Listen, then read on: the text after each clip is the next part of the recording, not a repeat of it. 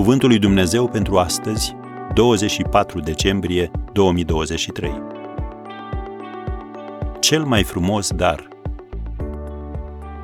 Și-au deschis visteriile și au adus daruri. Matei 2, versetul 11. Despre nașterea Domnului Isus, citim în Biblie următoarele, spicuind din Matei 2, din primele 11 versete. După ce s-a născut Isus în Betleemul din Iudea, iată că au venit niște magi din răsărit la Ierusalim și au întrebat unde este împăratul de curând născut al iudeilor, fiindcă i-am văzut steaua în răsărit și am venit să ne închinăm lui. Mergem la versetul 9. Și iată că steaua pe care o văzuseră în răsărit mergea înaintea lor, până ce a venit și s-a oprit deasupra locului unde era pruncul. Și versetul 11.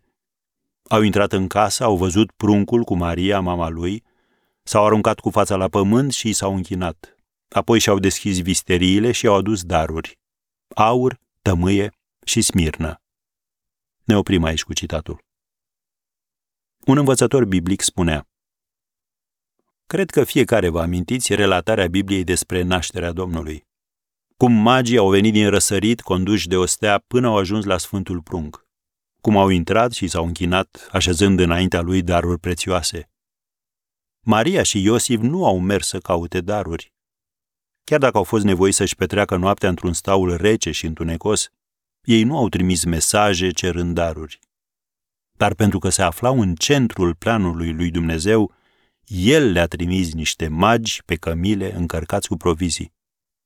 Dacă suntem în voia lui Dumnezeu, el ne va aduce și nouă provizii. Nu trebuie să mergem să le căutăm. Ele vor veni la noi. Nu noi trebuie să facem lucrurile să se întâmple, ci Dumnezeu se va îngriji. Cămilele vor veni la fiecare dintre noi dacă rămânem în voia lui Dumnezeu. Singura cale prin care ne putem aștepta la astfel de lucruri este să rămânem credincioși acolo unde ne-a așezat Dumnezeu. Când începem să credem lucrul acesta, suntem liberi să aruncăm asupra lui toate îngrijorările noastre. Nu trebuie să stăm toată noaptea plini de teamă și de îngrijorare. Am încheiat citatul. Așadar, dacă l-ai pe Hristos în viața ta, închină-i-te și mulțumește-i.